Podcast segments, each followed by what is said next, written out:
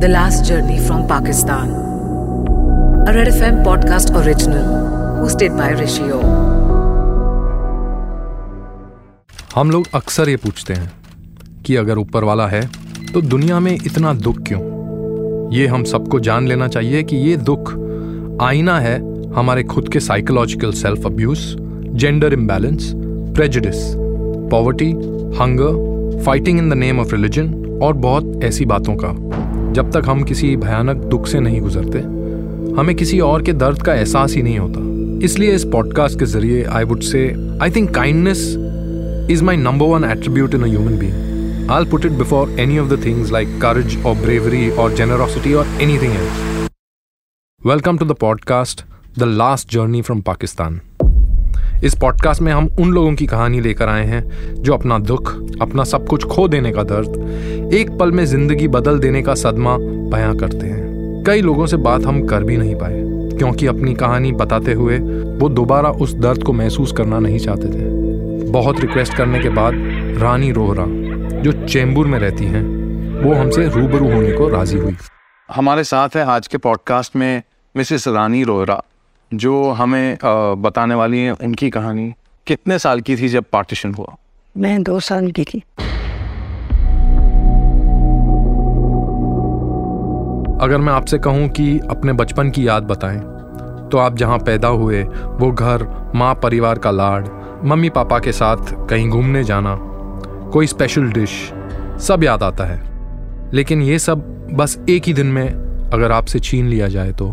Partition जब announce हुआ जब देश का विभाजन हुआ तो क्या इन सब के बारे में सोचा गया कि लाखों बच्चों के बचपन का क्या होगा? जिन्होंने इतनी मेहनत करके कुछ बनाया है, ज़िंदगी के छोटे छोटे सपने देखे उनका क्या होगा? बुज़ुर्गों का क्या होगा?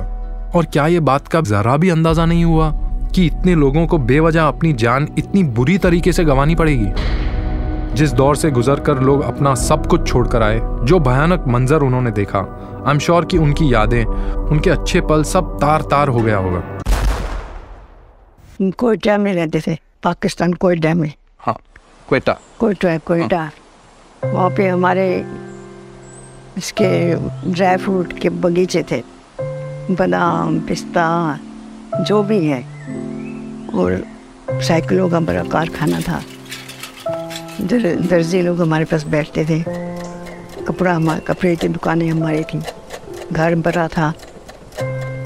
हम सब वही रहते थे अच्छे से। चाचा चाची। सब इकट्ठे रहते थे। कितने लोग थे? हम लोग थे समझो पच्चीस तीस थे पच्चीस।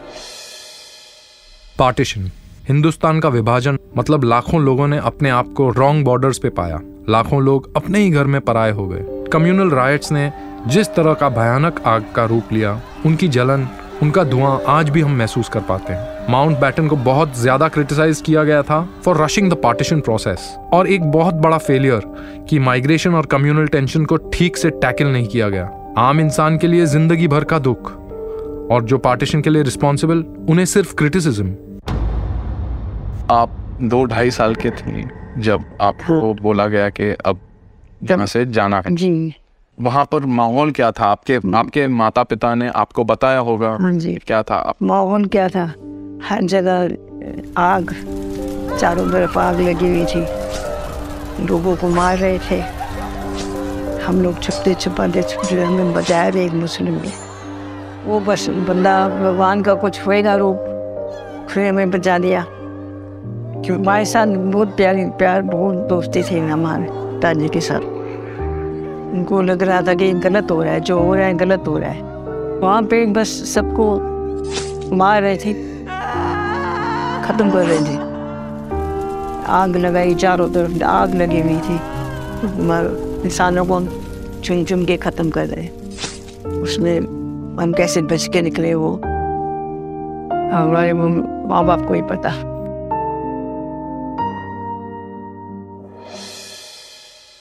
चेंबूर कैंप में कई सारे लोग हैं जो पाकिस्तान से आए। कोई भाउचा धक्का पहुँचे फेरी वॉफ में, गुजरात के ओखा पहुँचे, कोई भीड़ भरी ट्रेन में आए तो कोई ट्रेन के अंदर लाशों के बीच छुप कर आए। ये कहा जाता है कि लगभग सात लाख रेफ्यूजीज ने ट्रेन में ट्रैवल किया between fifteen August to eight September 1947 इतने बड़े माइग्रेशन के चलते both passengers and good train का इस्तेमाल किया गया। लोग अपने साथ कुछ नहीं ला पाए। बस अपने अपनों के लिए ट्रेन में थोड़ी जगह पाने के लिए जो इमेजेस आप इंटरनेट पर देखेंगे, वो आपके रोंगटे खड़े कर देगी। ट्रेन के ऊपर, अंदर, ट्रेन के डिब्बों के बीच का स्पेस हर इंच में लोग ही लोग थे। कोई दूसरे ट्रेन का इंतज़ार नहीं करता। इस जर्नी में लोग डरे हुए रहते कि जहाँ जाने के लिए निकले हैं, वहाँ पहुँच पाएँगे या नहीं।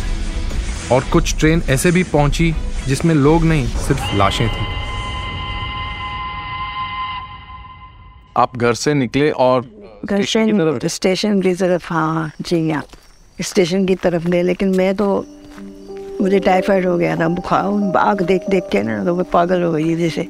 मेरे माँ बाप को चिंता लगी कि इसको कैसे ठीक करें। डॉक्टर नहीं मिल रहा था कोई। जोधपुर आए वहाँ डॉक्टर मिला हमें।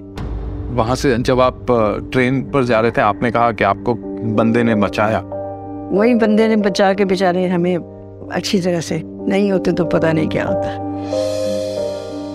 फिर आप ट्रेन में बैठे? ऊपर जब वो ट्रेन पे ट्रेन के ऊपर बैठ के ऐसी के सारी ट्रेन फुल भरी होती थी पिताजी बताते थे। पैर धरने की जगह नहीं होती। पैदल भी निकल पड़ते थे जिनको जगह नहीं मिलती थी। ट्रेन में स्पेस इश्यूज़ के चलते लोग थोड़ी बहुत डेली यूज़ की चीज़ें अपने साथ ले जा पा रहे थे। अपने आराम की ज़िंदगी से दूर जो लोग ट्रेन से पहुँचे भी रेफ्यूजी कैंप्स में उनकी हालत बहुत खराब थी। खाने के लिए घंटों का इंतज़ार लंबी लाइन बरैक्स या टेंट में किसी तरह गुजारा। रोज ज़िंदगी जैसे एक जंग बन गई थी। जोधपुर पहुँच के क्या हुआ? वहाँ पे बस बैरकें थी थोड़ी बहुत। उस समय में हम हमको बिठा दिया। खाना वाना वही बेचते राशन पानी सब बाहर से ही भेज देते थे बेचारे जो भी है। बंदे भगवान के। आपके साथ जब पार्टीशन हुआ कौन कौन था जो आपके साथ जोधपुर आया? हमारे साथ है मेरी मम्मी पापा मेरे भाई मेरी बहनें और मेरी चाचे चाची उनका फै, उनकी फैमिली। चाचे चाची इन लोगों की फैमिली। फिर हमें जोधपुर से वापस हमें जयपुर में भेजा। जयपुर से फिर हमें वापस इंदौर में भेजा। इंदौर से होते होते फिर हमें देवलाली में भेजा। वहाँ छावनी थी, मिलिट्री की। उनके बैरकों में हम लोग रहते थे। सामान, खाने का सामान, किसी पूरा जंगल पार करके लेके आना पड़ता था। The summer of 1947 witnessed the biggest mass migration in human history. जो अफोर्ड कर सके वो प्लेन में आए कोई शिप्स कोई स्पेशल ट्रेन्स कई लोगों ने रेगुलर ट्रेन ली और कई गरीब लोगों को पैदल चलकर ये यात्रा करनी पड़ी। इन माइग्रेंट्स के लिए ज़िंदगी चैलेंजेस और डिफिकल्टीज से भर चुकी थी। कई दिनों तक कुछ लोगों को भूखा रहना पड़ा। डिजीजेज वर रैम्पेंट रेफ्यूजीज के लिए proper toilet arrangements washing areas ना होने की वजह से diseases like cholera and typhus spread rapidly जिसकी वजह से भी कई लोगों को अपनी जान गंवानी पड़ी। लोग जब निकले तो स्पेस इश्यूज़ के चलते कुछ नहीं ले पाए। जहाँ पहुँचे वहाँ उनके पास कुछ नहीं था। जो थोड़ा बहुत लाए थे वो कुछ ही दिनों में खत्म हो गया था। अब उन्हें किसी और के सहारे जीना है। खाना मिलेगा तो खाएँगे। अब उनके बस में कुछ नहीं। आप वहाँ से सब जब छोड़ के आए थे आपको आपके माता पिता को कभी ऐसा लगा था कि हम वापस जाने वाले हैं या नहीं थे नहीं सोचा ही नहीं था कर इतना इतना दंगा फसाद हो गया कि उनका मन बिल्कुल ये हो गया, खराब हो गया था। लेकिन वहाँ से अपने लिए कुछ नहीं लिया, खाली सोना लिया बस। और कुछ नहीं लिया, एक चीज़ भी नहीं ले पाए। वो लोग वो वो सोच रहे थे माँ बाप की, माँ बच्चों को बचाए।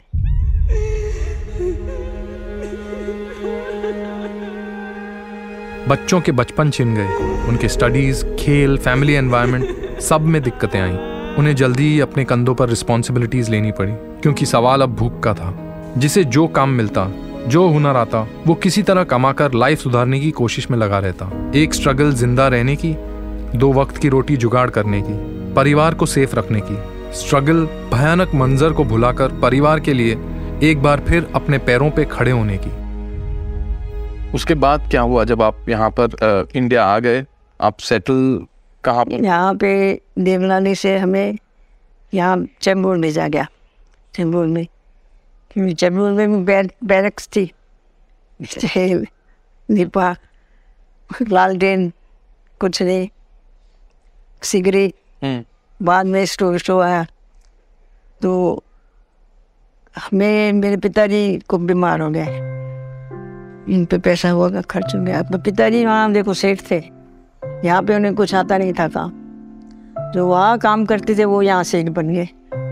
तो उसके बाद फिर जो हमारे पास थोड़ा सोना था, वो धीरे धीरे धीरे खत्म हुआ। मम्मी भी बीमार हो गई उसको साइन हॉस्पिटल में रखा था। फिर वो पैसा धीरे धीरे ख़त्म हो गया। फिर इतनी तंगी आ गई कि हम लोग दूध बेचते थे घरों में। पाव बेचते थे घरों में। और वहाँ पर आपकी बिल्डिंग थी। वहाँ पे घर था पूरा बंगलो टाइप पूरा बिल्डिंग घर बंगलो टाइप था। हम बहुत बड़ा था। सब हम इकट्ठे मतलब सेपरेट रहते थे लेकिन एक ही उसमें रहते थे।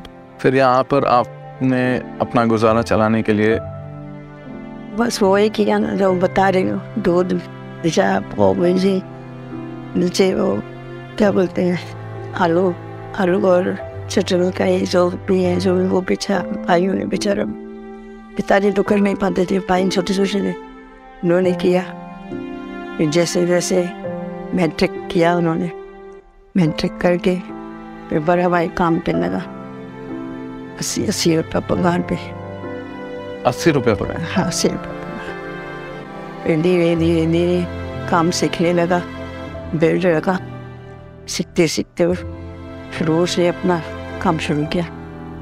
पाइपलाइन का बिल्डिंगें बनती है ना पाइपलाइन की सब वो फिर काम शुरू किया।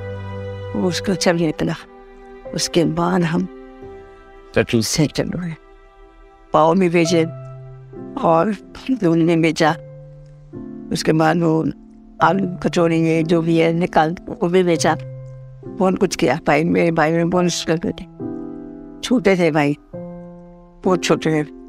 तो वो बेचारे करते थे। पिताजी नहीं कर पाए उनको जख्म हो गया था। पैर में वो नहीं कर पाते थे। और पिताजी से करवाने भी नहीं चाहते थे। और मेरी सिस्टर उसने सिलाई शुरू कर दी। सिलाई करना शुरू किया मेरी सिस्टर ने। उससे आमदन होती थी थोड़ी बहुत। कभी कितना सिलाई देते हैं। एक रुपया आठ आना। ना बस जो आमदन होती थी उसी में हम गुजारा करते हैं। जब पार्टीशन हुआ टेंशन बढ़ी। एक पल में सब बदल गया। तो लोगों में कंफ्यूजन थी कि फ़िलहाल निकल जाते हैं वापस लौट कर आएँगे जब सब कुछ शांत हो जाएगा। प्रॉपर्टी बेच देंगे उससे उन्हें मदद मिलेगी। किसी ने अपने घर से निकलते वक्त अपने सपनों में भी नहीं सोचा होगा कि ये सब हमेशा के लिए छूट रहा है। उस टाइम तो जाने का कोई मौका ही नहीं था। बाद में तो हिम्मत नहीं हुई जाने की। मेरे चाचा बोल रहे थे, मैं जाऊँगा जाऊँगा मैं प्रॉपर्टी को, प्रॉपर्टी देख के लेके आऊँगा मैं सारी बेच के। पर सबने मना किया, जाएगा तो तेरे कोई मार डालेंगे गया फिर। अब एक बार बंद किसी ने कब्जा कर लिया, किसी ने भी। वो उठेगा, देगा क्या? नहीं देगा ना। जाने का मतलब ही नहीं है। हमने जाने नहीं दिया चाचा जी को। हम अपने आप को बहुत काइंड बहुत अच्छा लिबरल थॉट्स का मानते हैं। ये सिर्फ़ बोल देने से काफ़ी नहीं है। निभाना पड़ता है। मैं यही लेना चाहती हूँ। आपस में प्यार से रहो। किसी का कुछ है तो उसको मदद करो। ऐसे नहीं कि उसको देख के आप मुँह कच्चे उसको मदद करो। मदद में भी बहुत कुछ होता है। इसलिए प्यार से रहो बस। रानी जी थैंक यू हमसे बात करने के लिए। आपकी स्ट्रगल की कहानियाँ हमारे साथ शेयर करने के लिए। आपकी कहानी ने हम सबको बहुत इंस्पायर किया है। Thank you so much you don't need religion to have models if you can't determine right from wrong then you lack empathy not religion The Last Journey from Pakistan. A Red FM podcast original hosted by Rishi O.